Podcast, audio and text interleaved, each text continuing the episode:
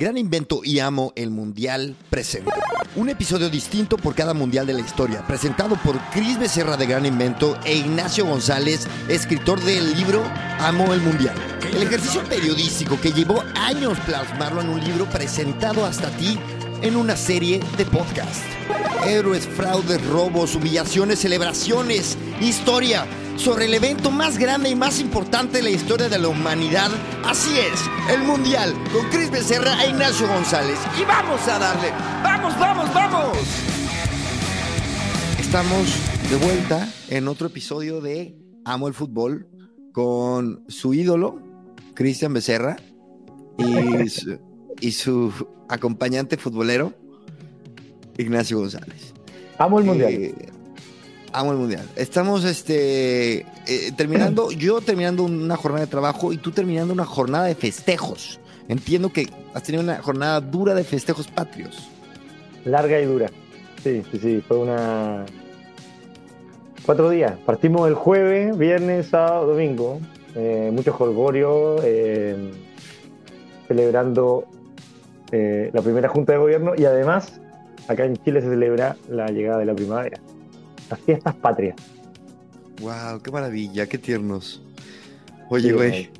este, hoy tenemos un mundial eh, en, en América otra vez, güey.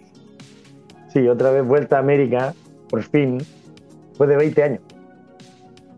De 20 Después de años el 20 Mundial vuelve a América y después de 12 años de silencio de la guerra.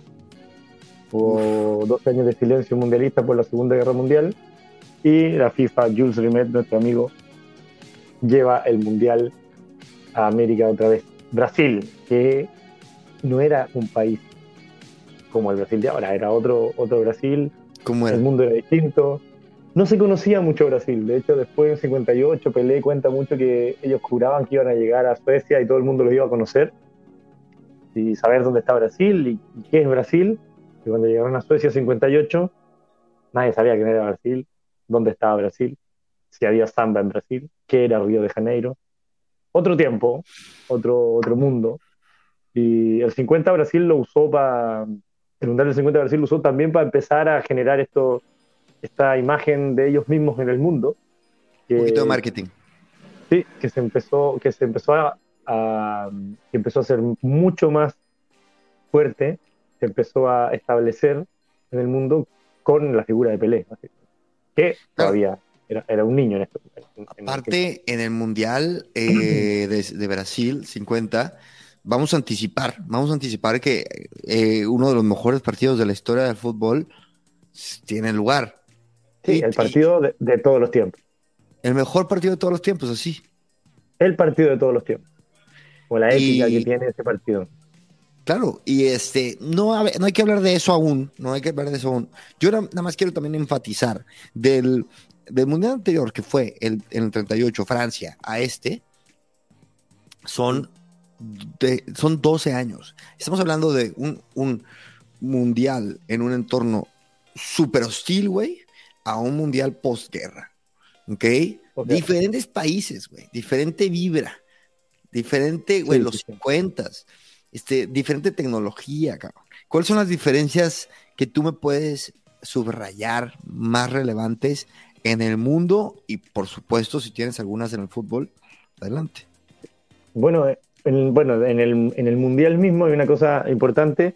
eh, se reparten mal los, los cupos. O sea, hay seis europeos, cinco. cinco. Ah.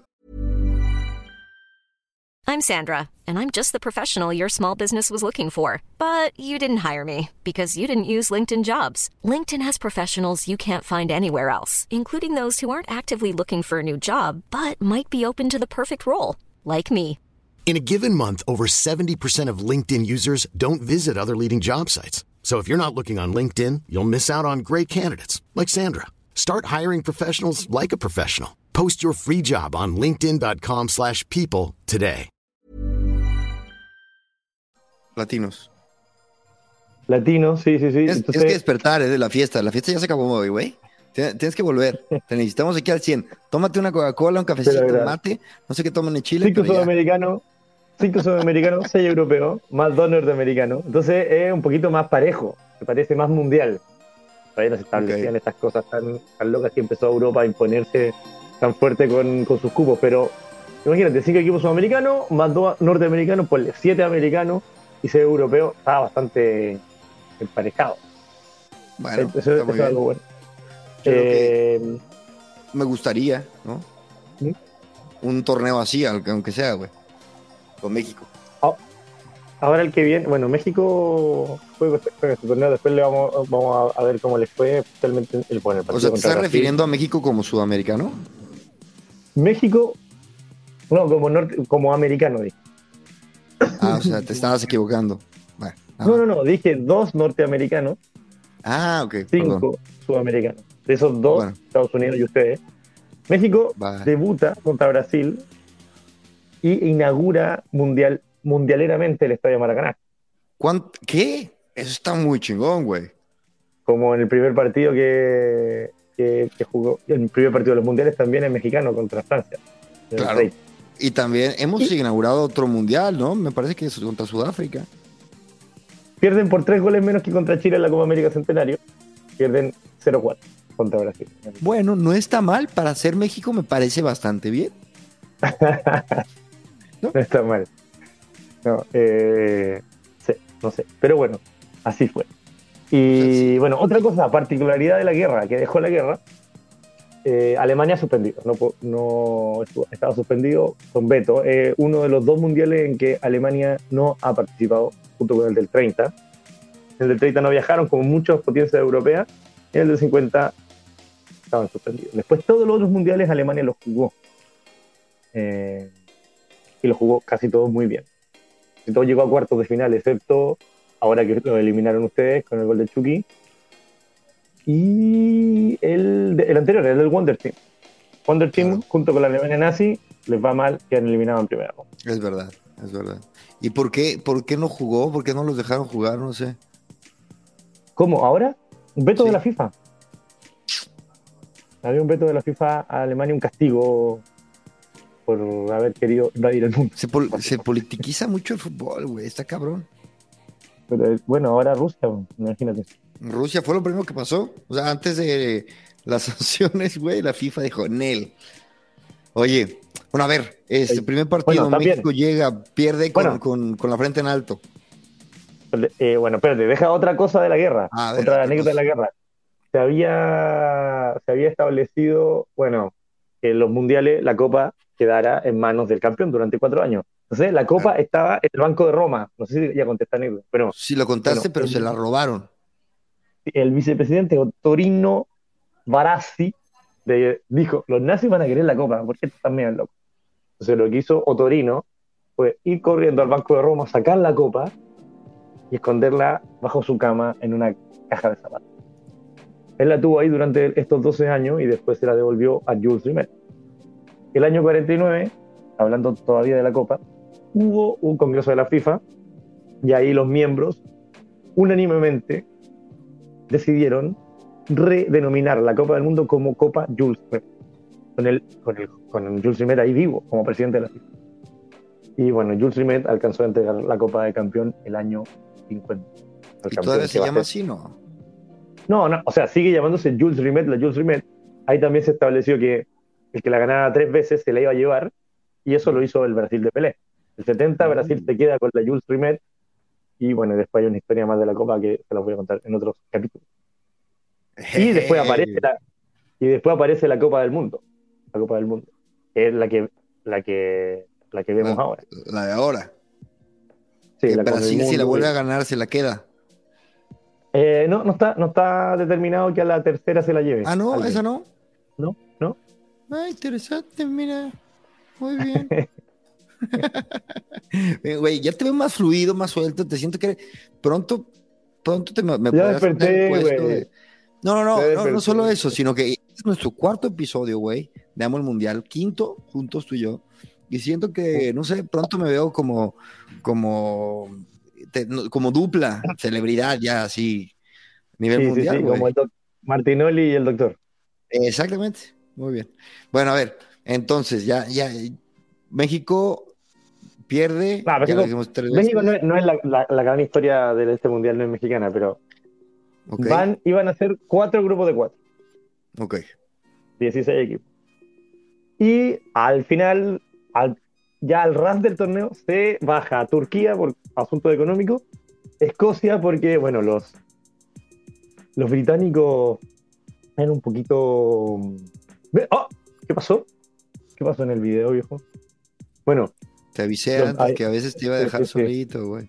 Bueno, lo- los británicos es primera vez que van a los mundiales. Inglaterra es primera vez que, que va a un mundial el, el año 50. Eran reticentes a participar.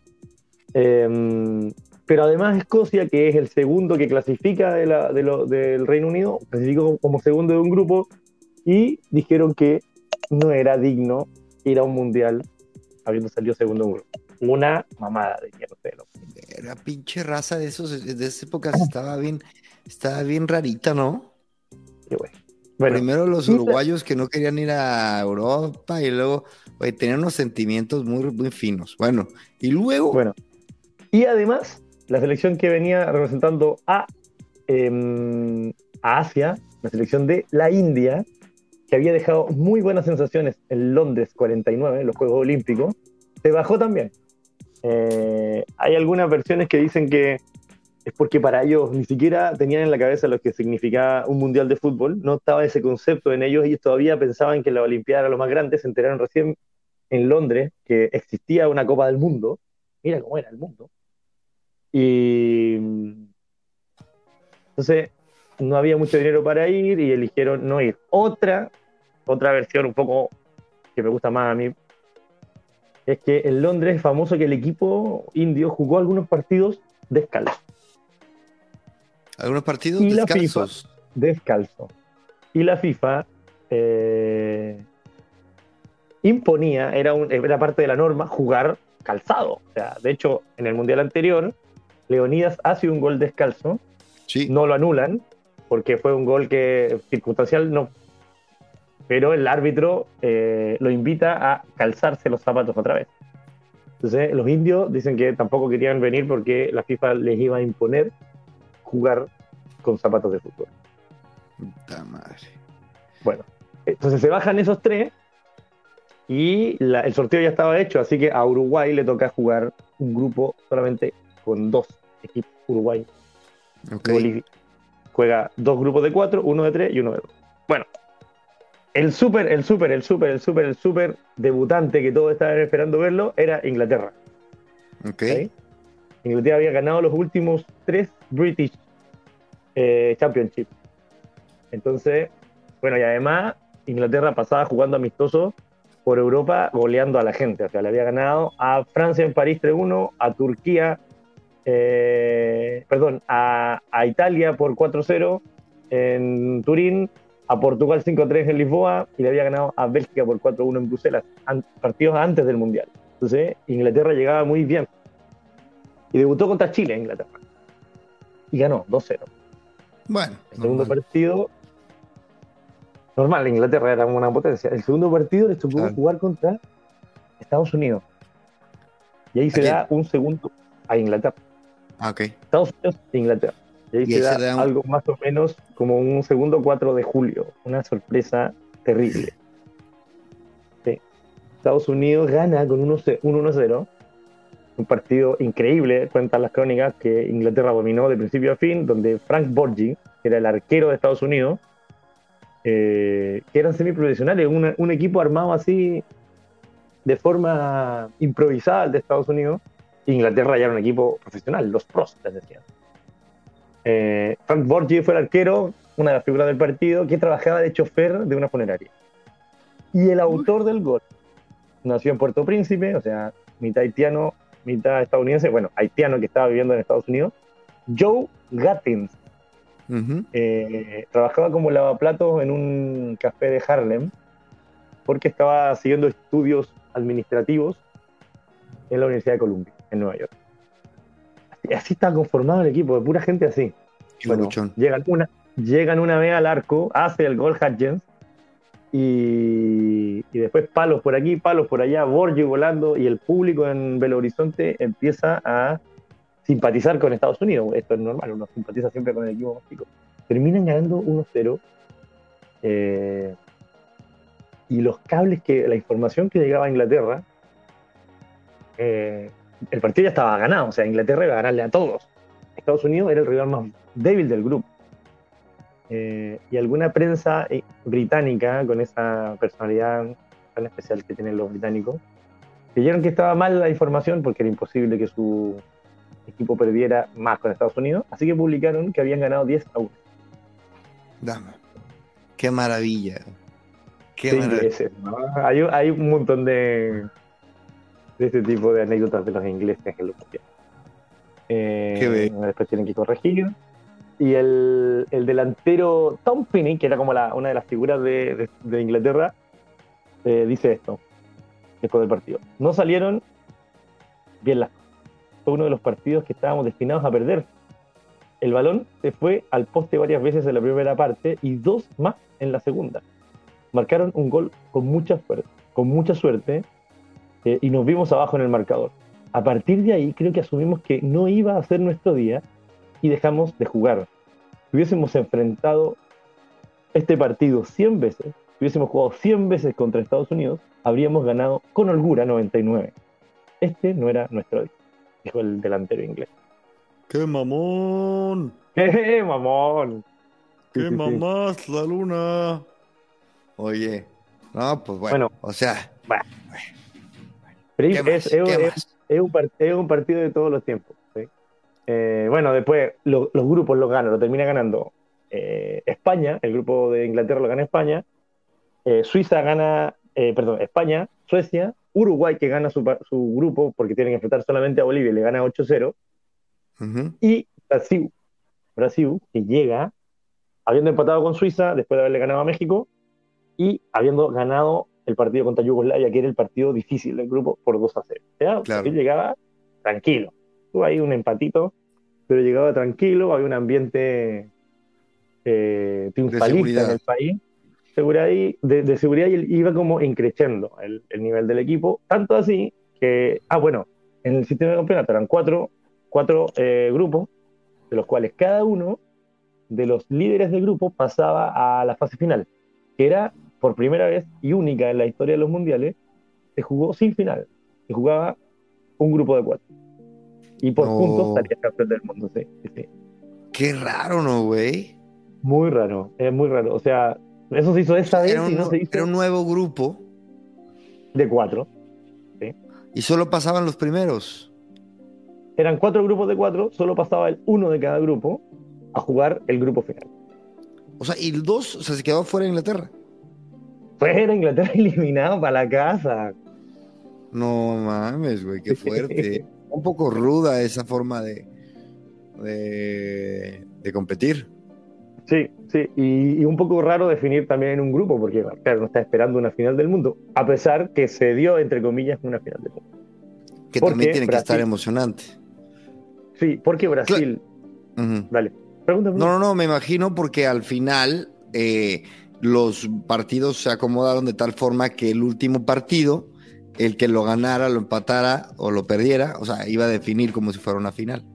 Sí, pero gracias, gracias a que el fútbol es eh, le gustan las- los finales épicos, se jugaron justo los dos partidos, uno por el, por el torneo y el, y el de Suecia con, con España se jugaban por el, por el bronce. ¿Por qué? Entiendo. porque bueno, Brasil venía, venía después del, venía muy bien después del grupo y le ganó 7-1 a Suecia y 6-1 a España en el grupo, en el grupo final. O sea, ya venían con el al- con, con la mural muy arriba. Uruguay, en cambio, llega con un 2 a 2 a España, donde Uruguay empata en el último minuto. O sea, último minuto, empata Obdulio Varela, que es el capitán. Después vamos, es un protagonista no solamente de la final, sino que de todo este camino de Uruguay al, al, al bicampeonato. Y después juegan contra Suecia y van perdiendo 2-1 hasta el minuto 75. Al 75 descuen- empata Míguez y al 85 recién Uruguay lo da vuelta. O sea, Uruguay llega justo con, con tres puntos, porque en ese tiempo eran dos a la victoria y uno al empate. Uruguay llega con tres puntos y Brasil llega con cuatro. El empate del último partido definitorio hacía que Brasil saliese campeón. A Uruguay solo le servía ganar y a Brasil le servía empatar. Entonces, a ver, explícame eso. A, Uruguay tenía que ganar, Brasil con el empate quedaba campeón. Claro, porque Brasil tenía dos triunfos. Y estaba en Uruguay casa. Tenía, y estaba en casa. Y Uruguay tenía un empate y un triunfo. Claro, claro. Y además, si Uruguay hubiese ganado su partido también a España, donde lo empató, igual la diferencia de gol de, Brasil era demasiado alta. O sea, tenía 5 y 6 o sea, los dos partidos y Uruguay tenía 1 y 1. Eran, igualmente, si hubiese ganado Uruguay su partido, eh, Brasil con el empate era campeón. Entonces, había una efervescencia heavy. Bueno, el, hay muchos antecedentes. Eh, antes, porque bueno, Uruguay y Brasil habían jugado varios partidos, se juega la Copa América del 49, Uruguay sale sexto de 8 y Brasil sale campeón. Se juega en Brasil también como antecedente del, Mundial. ¿Pero eso de qué estabas hablando? Una, se juega una Copa América como antecedente ah, del Mundial. Okay, juega el 49, eh, la Copa América, Brasil sale primero y Uruguay sale 6 de 8, impropio para Uruguay. Eh, bueno, y también antes del Mundial, siete meses antes, estalla la huelga de futbolistas en Uruguay. Entonces la, selección en teoría llega con poco ritmo porque los, futbolistas se pararon en Uruguay. Mm, eh, una huelga para pedir eh, mejores condiciones de trabajo. Comprendo. Viene todo así medio y dos meses antes, Brasil viaja a jugar una copa amistosa, perdón, Uruguay viaja a jugar una copa amistosa a Brasil, la Copa Río Branco, que era tradicional y se juegan tres partidos. El primero lo gana Uruguay por 4-3 en Pacaembu, en Sao Paulo. El segundo lo gana Brasil por 3-2 y van a jugar un partido de definición también en, en Sao Januario, en, en Río de Janeiro, y lo gana eh, Brasil por 1-0 con gol de Ademir, el goleador del Mundial, a tres minutos del final. Todo esto los uruguayos lo sabían muy bien. De esos, de esos jugadores que estuvieron en, la Copa Río Branco dos meses antes del Mundial, que habían, la diferencia fue de un gol siempre, ganó uno Uruguay, ganaron dos Brasil, de los jugadores que jugaron el último partido, 59 días antes de la final del mundo en Maracaná, habían 10 habían 10 uruguayos y 9 brasileños. O sea, eran los mismos equipos. Había un aire triunfalista en Brasil brutal, o sea. brutal. te lo juro que yo vi una pinche película que no será la de 3 millones, güey. Hay una película del maracanazo, güey. Es lo mismo, sí. Estoy seguro que hay una película del maracanazo. no sé si es esa, pero bueno. Tiene que ser, tiene que ser. Tiene que ser. Es la misma. Es la misma historia. Entonces, llegan o sea, la expectativa es total para que salga campeón Brasil, pero los uruguayos y los jugadores brasileños también saben que la diferencia entre los dos equipos es muy corta. que no va a ser 6-1, que no va a ser 7-1, como España y contra Suecia. Eh, lo único que, había que definir, o sea, que había una incógnita que sí, cómo iba a, a jugar el favoritismo de Brasil, a favor de Brasil o en contra de Brasil, eh, y cómo iba a jugar esto de los 200.000 personas alentando a un equipo eh, en el estadio más grande del mundo. Una cosa que no tenía... Qué locura, güey. Qué locura. Sí, no, tenía, no tenía ningún tipo de antecedente, o sea, y no lo ha tenido después. La, la final del mundo en Maracaná ha sido uno de los lugares donde ha, habido más gente viendo el mismo evento en la historia de de toda la humanidad. Oye, güey, dime una cosa. La gente, vamos a hacer una interrupción para que, para decir, ¿dónde va la gente a poder ver estos, estos capítulos en video, güey? Eh, ¿Esto en YouTube? Esto es, ¿está en YouTube? Esto, sí, lo vamos a subir a YouTube. Lo pueden ver en YouTube y lo pueden ver eh, en tu Instagram, ¿se puede poder? ¿En el mío? Sí, los clips. Sí, sí, sí, vamos a meter clips de, en Amo el Mundial Instagram y posiblemente en amoelmundial.com. Eso, chinga. Bueno, punto. Entonces, sígueme contando, güey. Eh, nunca Oye, imagen. tanta gente viendo. Ese es el tráiler del, del de la película. De la película que te digo, yo estuve haciendo una investigación eh, por años sobre los mundiales. No sé, no sé tú la verdad qué tan Ese es Obdulio hiciste, pero bueno. el anterior. Exacto. Ya, ya lo sé, ya lo sé. bueno, güey. Qué maravilloso. Bueno, el Maracaná era esto, una, un- una obra colosal de arquitectura. eh, Lo sigue siendo. Ese es Miguel, sí. Eh, ese es Obdulio, Obdulio, el negro jefe. Bueno, la, es muy importante la figura de Obdulio Valera porque él fue el que impulsa la huelga de futbolistas en Uruguay y es el jefe del equipo de Uruguay. Es el que marca las pautas, el capitán. Lo- lo- la gente lo trataba de usted. Era un, una Sassi segunda generación. Va, va, va, va, comprendo. ¿Ya? Y si no Era saben muy quién es importante- Asasi, por favor, NASA, Vaya. NASA. Nasasi, váyanse al episodio 1 y 2. Gracias. Seguimos. Eh, entonces Uruguay llegaba así, en este ánimo de carnaval total, que ellos ya eran, que iban a ser el equipo que iba a perder. Antes, decirle eso antes al uruguayo, un equipo que había jugado tres mundiales, considerando las dos Olimpiadas, y había ganado las tres, era meterle el dedo en la herida. Entonces, por ejemplo, ellos ya, ya cuando iban, ellos estaban quedando en Flamengo, en el barrio tra- tradicional de, bueno, de, yo, de Río de Janeiro, y ya veían en las ventanas colgados los carteles de Brasil campeón. Brasil Ya. campeón, Brasil campeón. Ya veían a todos festejando. Ay, Eh, ay, ay, error. Entonces, error. Clase Error. error. Error, clase error. Entonces, por ejemplo, despierta Obdulio Varela, va a comprar el diario y O Mundo, uno de los, de los, de los diarios populares de, de Río de Janeiro, tenía una foto del equipo brasileño y ponía abajo, aquí están los campeones del mundo. El día del partido, sin jugarlo. No, pues no, huevos de ancla.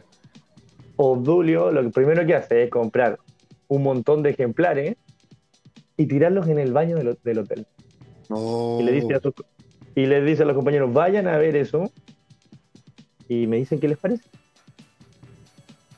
Entran los jugadores al, al baño, se espantan, obviamente, vuelven y Obdulio le dice, meemos estos, meemos estos diarios, orinemos sobre esto, porque esto no va a ser verdad. Ellos creen que son campeones, pero no, no van a ser los campeones. Es maravilloso. Bueno, ahí, parte, bueno, después, no sé, antes de, del partido, ya están ahí. Bueno, se va, se va muy temprano Uruguay al, centenario eh, porque había mucha efervescencia. Entonces, para llegar en hora, van temprano y la embajada uruguaya organiza, le, le- le consigue unos colchones para que descansen los jugadores antes del partido. Y sabían que iba a ser muy difícil llegar al- a la cancha en los horarios normales. Hay algunos jugadores, bueno, hay un jugador de hecho que hasta se duerme una siesta de dos horas, Gambet, antes del partido. Será como el, el, el estado espiritual del equipo. No te estoy escuchando. ¿Cuál era el problema para llegar o qué onda? No, porque la ciudad iba a estar atestada de autos y no, no iba a poder moverse el micro, el bus. Va, va, va, va, va. Ok. Sí, sí, sí. Imagínate una, un desorden Qué vial loco, así. una. Se van antes, duermen. Sí, sí, sí, sí. Muy loco. Bueno, ya. Y empieza a llegar la multitud. Se llena el estadio y antes del partido, para ganar petardo, vítores, Brasil campeón, campeones del mundo. Todo. Y de repente, eh, el prefecto de Río de Janeiro, de curso, antes, y le pega un mufazo ya épico. Dice: Ustedes, brasileros, a quienes yo los considero vencedores del campeonato mundial, esto es antes del partido. Ustedes que dentro de poco serán aclamados por miles de compatriotas, a ustedes yo ya los saludo como campeones del ¿Quién Antes del dijo eso? El prefecto de Río de Janeiro. Puta madre, pinche puro pendejo tras otro, güey. Bueno, ya antes de eso, un poquito antes, Ay. Ya Obdulio eh, había hecho varias cosas. Bueno, primero, los uruguayos son mucho de cantar, como los argentinos. Eh, entonces se fueron cantando, dicen, desde el, desde el túnel hasta. hasta. ¿Hasta qué? Bueno, desde. Ah, disculpa. Desde el camarín hasta el túnel, güey. Entonces. Pinche crudo, con- güey. con, mucha, con mucha esperanza y con mucha confianza, man, porque ellos ya, bueno, ellos, ellos sabían que iban a ir a, que iban a ir a perder el partido. Y antes de salir, antes de salir, obviamente Obdulio para el equipo. Obvia- tú sabes por qué se hace eso, ¿no? Se para el equipo antes de salir por el túnel. El la Mm, claro, pero cuando uno es campeón. No, no, no. Se para el equipo para que salga primero el salga primero el local, porque al local lo aplauden. Pero tú Claro. sales solo, te van a pifiar 200.000 personas y eso no es bueno para el espíritu del equipo. 200.000 personas pifiándote eh, se sienten. siempre. Claro. Entonces Obdulio hace como que va a salir, no sale, sale Brasil y salen junto con él. Sí. Y también hay otra anécdota que, que Me gustó, Julio- ¿eh? Muy trucho. Sí. Julio Pérez eh, le están diciendo a. Se pone, y se- como iban juntos, se forman. En ese tiempo no se saludaban los equipos. Se forman, se van a sacar la foto. Y claro, todos a sacar la foto a Brasil, poquito a Uruguay. Y los uruguayos le dicen a los fotógrafos: vengan acá que nosotros vamos a salir campeones del mundo. No ellos. Saquen la foto a los campeones del mundo que vamos a ser nosotros. Me gustan Bueno. estos momentos que haces, güey. Aparte, ya me estoy acostumbrando, que haces estos como momentos y haces un silencio. Y entonces yo le hago. Parte el partido, inicia el partido y, como todos, como los uruguayos sabían, un partido parejo. Parejo, parejo. El, el tema era controlar esta ansiedad y, bueno, Galeano, un escritor uruguayo, un escritor uruguayo, define al Maracaná como un monstruo de 200.000 cabezas. Y este monstruo de 200.000 cabezas estaba bramando por ganar. Uh, Brasil no había ganado nunca un mundial eh, y nunca había habi- habido tanta gente ahí congregada, eh, alentando además al mismo equipo. Si uruguayo no había nadie prácticamente. Estaba la delegación ni, si uruguaya Ni y siquiera hay en el mundo. Casi. Sí. además. Y los que hay juegan a la pelota. Y bueno, el estadio todavía no estaba ni pintado, como en el Mundial del, del, del, del 30. Eh, No alcanzó a ser terminado completamente, entonces se decía que se iba a pintar de los colores del equipo que saliera campeón. Así estaban de confiados los brasileños. Bueno, el primer tiempo Uruguay lo controla. 0 a 0 termina la primera mitad. Y en el segundo ti- en el, en el camarín, Julio Pérez con Alcides Gilla eh, se ponen a hablar eh, sobre una situación del juego que Gilla, que era el extremo derecho muy, muy, muy, muy rápido, le dice, Julio, dámela al pie, porque si me la tira un poquito larga, el central llega y me corta. Estaba, tenía el lateral que era Bigode, el central que era Juvenal, y él tenía que jugar entre esos dos, entre, eso- entre, el- espacio que quedaban eh, entre ellos. Gilla muy rápido. Y todo el mundo, todo el, equipo uruguayo sabía que ese era el lado donde había que sacar a, a Brasil, porque ellos también tenían los mejores jugadores ahí. Em, se parte el segundo tiempo y lo peor para Uruguay. Gol de Friaza, apenas empezaba el, primer tiempo, y ahí el Maracaná, que había, Wow. que había, se había calmado un poquito en el primer tiempo, otra vez explota, y ya ahora necesitan, claro, necesitan dos goles para no salir campeones, o sea, dos goles en contra, entonces explota ya está total perdido, güey. Ya está perdido. total, total. Sí, sí, sí. Y, y ahí Obdulio Varela muy vivo, muy vivo, va a reclamar que es a, en posición de adelante, offside. Y va primero a hablar con el con el guardalínea. Y está un buen rato ahí hablando con el guardalínea y, y, el- y se empieza a calmar, empieza a calmar la, la gente. O sea, el público empieza, porque claro, para él lo que estaba ahí haciendo Obdulio no era reclamando por el gol, porque él sabía que el gol no lo iban a. No, ya no iban a cobrar. al público. Claro, era haciendo que ese momento de euforia pasara.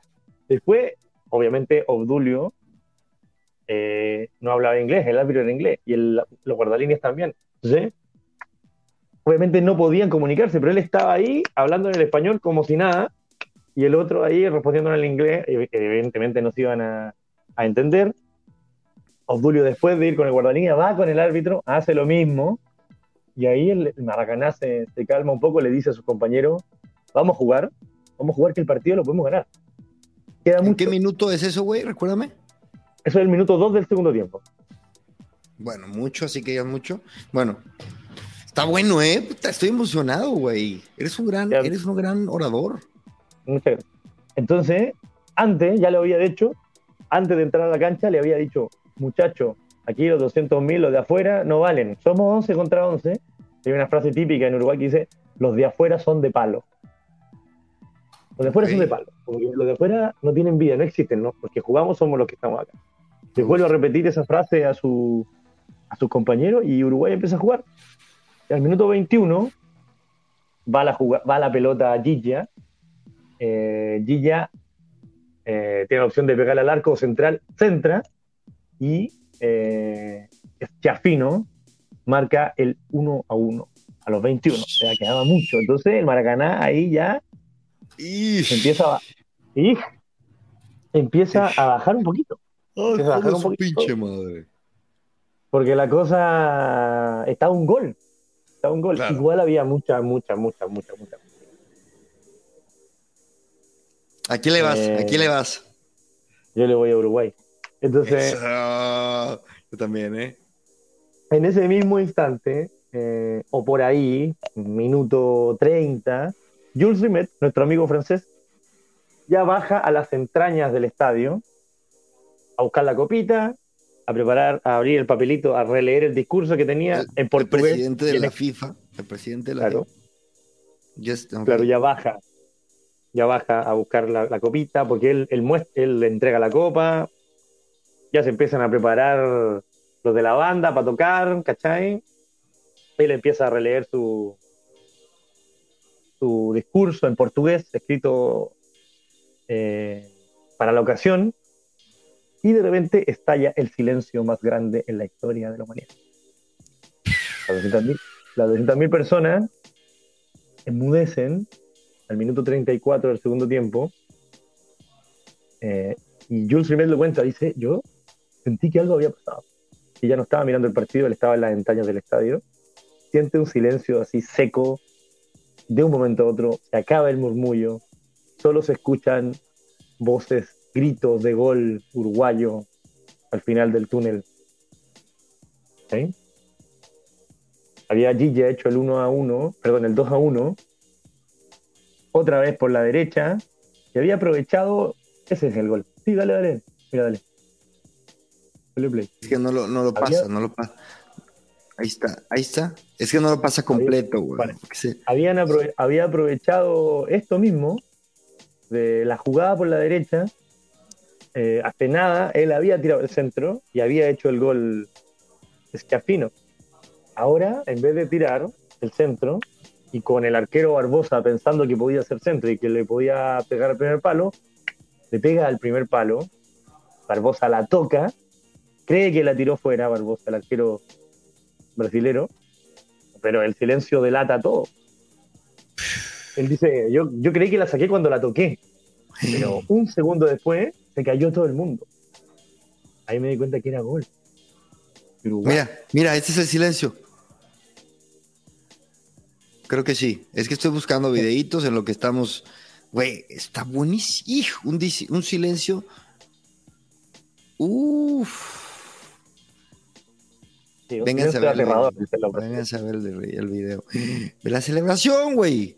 Bueno, Bueno, Sigue- después, sigue de eso, a- aguanta, el, aguanta el partido eh, Uruguay. La última jugada, dicen, es una, es una anécdota porque corner para Brasil, viene la pelota, despeja más, poli, boom, queda ahí la pelota en el área uruguaya y viene Schubert Gambetta, el mismo que se había dormido la siesta dos horas antes y pum, la agarra con la mano. Compañeros lo miraron como diciendo, penal, ¿qué hiciste? Y claro, Schubert Gambetta estaba un poquito más cerca del árbitro que había pitado no. había pitado, lo había visto pitar además, como el, el ruido ensordecedor no se había escuchado nítidamente, y terminó el partido, Uruguay campeón del mundo, locura total. Me, encantó llantos. esa imagen, güey. Me encantó la imagen de que este Sugar Gambetta o cómo se llama. Schubert, Este, Schubert, como pero- el compositor. de repente, Todos, no mames. Imagínate las emociones. Padre, güey. Termina el partido, euforia uruguaya y la pena brasilera terrible. De la, bueno, primero, desorden en la cancha. eh, Obdulio Varela vivo buscando a Jules Rimet siempre. ¿Dónde está Jules Rimet? ¿Dónde está la Copa del Mundo? No se la vayan a llevar, no se la va, no se la va a llevar alguien. Eh, Obdulio básicamente se la arrebata al presidente de la FIFA No. y no celebra ahí. Obdulio se ¿Pero va al camarín con la copa a él. Porque Jules Rimet estaba totalmente en shock, como todo el, como todo el estadio, estaban desencajados, no sabían qué hacer. Ese shock, eh, después los uruguayos lo sintieron. Sintieron porque, claro, acababan de ganar, se acordaron de la gente, su corazón al principio estaba con la gente en Montevideo, con la alegría que ellos pensaban que, con las celebraciones que seguramente se estaban iniciando en el país, eh, en Montevideo, pero con la realidad ahí mismo de la gente en el suelo. O sea, en Brasil hubo desmanes, hubo muertos ese, ese día en Brasil, No hubo mames. suicidios, sí, sí, sí. Suicidios. suicidios. Y ahí en el Maracaná, imagínate esta imagen de desconsuelo total. Un pueblo ilusionado que termina eh, sorpresivamente perdiendo. Entonces ellos dicen que al principio sintieron mucha, mucha euforia y después sintieron pena. Wow. Sí. Se empatizaron con el enemigo. empatizaron con el enemigo. Bueno, después esa pena se transformó un poco en rabia. El técnico eh, brasilero estuvo escondido ahí varios días dentro del estadio. Salió un día y medio después, disfrazado de mujer, de la, de la, disfrazado de mujer de la limpieza. Creía que lo iban a, creía que lo iban a linchar. Eh, un diario carioca tituló Nuestro Hiroshima. Qué pinche drama, cabrón. Sí, güey, es que ustedes no, no sienten el fútbol, ustedes allá en el norte. Están Es jugando que, güey. béisbol ustedes, no, güey. Es que, güey, aparte final de latinos por primera vez en la historia, güey. No, güey, el primer mundial fue Uruguay-Argentina. Bueno, pero los argentinos no son europeos, ellos dicen. Oye, güey, Espera, drama, Mira, eh, más drama, más drama, más drama. Bueno, después, bueno, los jugadores, ponte tú- Ademir, es un jugadorazo, salió goleador de ese mundial. Dice que al final todo lo que hice en el fútbol no valió nada porque todos me recuerdan solamente que yo estuve ese día ahí en el Maracaná y lo perdimos. El hostigamiento a los jugadores brasileños era tan grande que, que se juntaban a los mundiales, ahora ya están casi todos muertos, porque para los mundiales la gente empezaba a recordarle el maracanazo y a ellos no les gustaba, no les gustaba. Cicinho dicen que despertó hasta el día de su muerte con pesadillas respecto a ese partido. Puta, es que Em, no, no, no debe ser fácil, cabrón. Sí, sí. Y, y Jair, que era figura de Sao Paulo, se quedó sin plata en Río y tuvo que irse de prestado en el, en el tren de vuelta a, a Sao Paulo, que era un crack, era un crack del Sao, de Sao Paulo.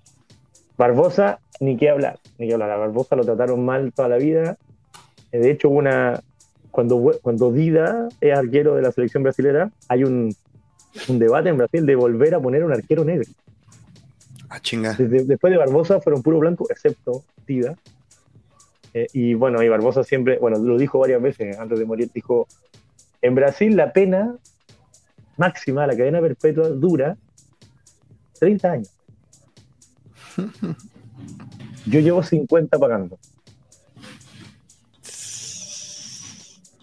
Llevo 50 pagando. Sí. Sí. En la noche se organizó una, una, un- una recepción la embajada uruguaya y bla, bla, bla. Los jugadores dicen que al final terminaron celebrando ellos solos, pero bueno. Obdulio quedó eh, impactado por lo que vio, por ese desazón. Y quiso ir a, ver qué pasaba en Río de Janeiro. En ese tiempo, claro, alguna foto de Obdulio habría, pero nadie sabía quién era Obdulio Varela, capitán de Uruguay. Así que Obdulio se fue por los bares de Río a tomar cachaza, a tomar cerveza, a ver cómo estaba la gente, que decían que Obdulio había parado el partido, que decían que Gilla había hecho el gol. Y se quedó ahí, abrazando a la gente. Eh, cuenta que abrazaba a la gente con el mismo cariño que había abrazado a sus compañeros cuando ganaron. A la gente de Brasil. Que lloraba en los bares de Río en la noche. Y este güey que las abrazaba era, el, era uruguayo. Obdulio, Obdulio, el capitán. Pues me confundo, cabrón. Me sueltan muchos nombres nuevos, no sé qué pedo.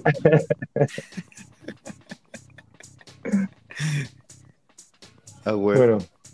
Qué fuerte. Sí, después, bueno, después el, maracanazo, bueno, marcó la vida de esos jugadores forever, para pa bien y para mal. Pues. Eh, Ademir. Ajá, dime, dime, dime. Ademir terminó siendo el goleador del mundial, hizo ocho goles, que no es poco, le hizo dos al Tri mexicano, uno a Yugoslavia, cuatro a Suecia y otro a España. Eh, el bronce fue para Suecia, un equipo muy mundialero, y fue el primer mundial donde se usaron dorsales, números, en la espalda de los jugadores. Oye, güey, este, esta, esta historia está bastante más dramática que ninguna que hayas contado. Y eso que has contado unas muy buenas, güey. La, de, la del austriaco, güey. Este, bueno, todos los mundiales tienen drama, pero este sí lo viví, no sé por qué sea. No, este es dramático, el, maracanazo es el partido de todos los tiempos, porque es una sorpresa, el fútbol está lleno de sorpresas. Después, desgranando la historia, tampoco es tan sorpresa, porque los últimos tres partidos habían sido diferencia de un gol, y habían ganado 2 y 1, y el último partido de estos tres se había definido los últimos tres minutos con nueve jugadores de Brasil y 10 jugadores de Uruguay. Entonces, un poco de análisis, eh, uno se da cuenta que los equipos están muy cerca. Pero la gente estaba muy confiada, güey, o sea, demasiado confiada. Sí, antes del partido también, dicen, bueno, los jugadores brasileños dicen que no se pudieron concentrar porque todo el día anterior y el día de la final hubo políticos yendo al, a, saludarlo, a comer con ellos, y uno para un partido así, cualquier equipo necesita concentración, espacio, silencio, me imagino. Sí. Ahí Brasil estamos. Este estos son los campeones, del mundo. Qué fuerte. Estamos viendo una foto de un, periódico que dice estos son los campeones. Y pues no. No. Pues no. Pues no, tío. Oye, bueno, ¿y qué pasa con Uruguay, güey? Que, que, pues al final es tres veces campeón del mundo. Perdón, perdón dos veces. Más las dos Olimpiadas. Más las dos Olimpiadas. Mira, hasta el momento hemos hablado de seis torneos. De seis torneos. Las dos Olimpiadas y los cuatro mundiales. De los cuales Uruguay jugó cuatro. Las dos Olimpiadas y, y, ganó los cuatro. Así nomás. Wow, wow. Impresionante. Impresionante. Impresionante. Muy. Impresionante. Qué maravilla. ese es el Mundial del 50 marcado por estos dos, por estas dos, dos partidos, porque el, partido de Inglaterra contra, Estados Unidos también es, un, es, una buena historia, pero esta, claro, esta se come, se come a la otra historia porque, claro, es la historia, es el partido. dime en tres palabras este mundial. Bueno, eh, sorpresas. Sorpresas porque estos dos partidos son sorpresa para el, si uno analiza un poco más, tampoco es tanto, pero la de Inglaterra es muy sorpresa. Eh, eh, volver a empezar, el Mundial empieza otra vez a jugar. Y Uruguay, Uruguay, Uruguay no más. Uruguay no más. Uruguay no más. Buena canción. Le roba, ¿quién le roba? Esa, esa, canción habla de esto. ¿Quién le roba un beso al Maracaná? Uruguay no más. ¿Quién le roba un beso al Maracana. Qué bonito canto acá. Oye, ¿y, qué nos, ¿y qué Sí, es bueno, güey. Lo fui a ver ahí a, a León. Pero vive por ahí, güey. ¿Eh? Ahí donde vives tú, en Malasaña. No, vive en Chueca. Pero sí ah, cerca. Bueno, a la ICO. A la ICO. Oye, este. A ver, dime una cosa, güey. Em, preséntame un poco cómo se ¿Cómo se visualiza el Mundial del 54? El Mundial del 54 vuelve a Alemania, que es muy importante para ese Mundial, porque los alemanes salen campeones. No, no, me spoileres, güey. No me spoileres. Está en todas partes. Pero, además es muy importante para el país, que Alemania se viene levantando de la guerra. Eh, también es muy, es muy importante para la historia del fútbol porque hay un equipo que marca la historia del fútbol, que es eh, Hungría, los magiares mágicos del equipo de Koksic y el equipo de Koksic y, mm, y Puskas. ¿sí? Claro. Y además, por fin pierde Uruguay, compadre. Fin pierde Uruguay. Oye, a ver, vamos a poner un poquito la canción de. ¿Se oye? A ver, Pale. ¿Cómo lo No oyes? seremos muchos, pero somos dueños de nuestros anhelos. ¿Se oye o no? Ahí se escucha. Tenemos el alma del mismo color que el cielo. Uruguay nomás, Grande Uruguay. Uruguay nomás. ¿Quién le roba un beso a Maracaná? Qué bonito, qué bonito. ¿Sabías que me encontré a Jorge Drexler aquí? Tengo una foto con él, güey. No mames, ¿sí? Sí, y este, le dije, Jorge, respetuosamente le llegué y le dije, Jorge, disculpa, soy tu admirador. Y me podía tomar una foto contigo. Pero el güey estaba solo, ¿eh? Estaba solo, como esperando a alguien afuera. Y, y- y fue un buen momento. Y tengo la foto ahí. Para los que me quieran seguir en Instagram, me encuentran a su, a su, a su conductor y podcastero de confianza, quien.es.cris, Cris con CH. Alias no Chris olviden bueno. pasar, alias Chris Bueno y de buenos sentimientos. Y no olviden pasarse, por favor, por el Instagram de Amo el Mundial, amo.el.mundial. Mundial. Y por favor, pásense a la página web de amoelmundial.com. Depende cuando escuchen esto, ahí está la preventa, están los podcasts también. Los pueden escuchar los podcasts en Spotify, los pueden compartir sobre todo. También pueden ir al perfil de Gran Invento y ponerle cinco estrellitas. Háganme el chingado favor, por favor. ¿Sí? No les cobro. Gran no Invento, cobro nada, que es güey. un gran podcast de tecnología. Empezó como Comedia. tecnología y ahora es comedia. Tecnología, comedia, cultura y fútbol. Eh, gran invento. viejo. Sexo, ¿no? Sexo, sexo, Voy a ya co- lo, estoy quitando porque me parece, me parece que el, el sexo también, como yo lo abordo, es culturalmente, güey. Que no Ya. hablo de, a ver, cuéntame de, de eh, cuál es el, el clítoris, no. Es este, oye, el poliamor, güey. El este, la, la- la- el trabajo sexual, ¿no? Que ese episodio viene, viene en un futuro. Entonces, no es 100% sexo, es más bien cultura. En fin, Chino, este, ¿nos despedimos? Nos despedimos y bueno, ya empezamos a pensar en el Mundial del 54. Suiza, 54. ¡Qué rico, papi! Bueno, Chino, muchas gracias. Gracias a todos. Y nos vemos en el próximo episodio de este su podcast. Gran invento.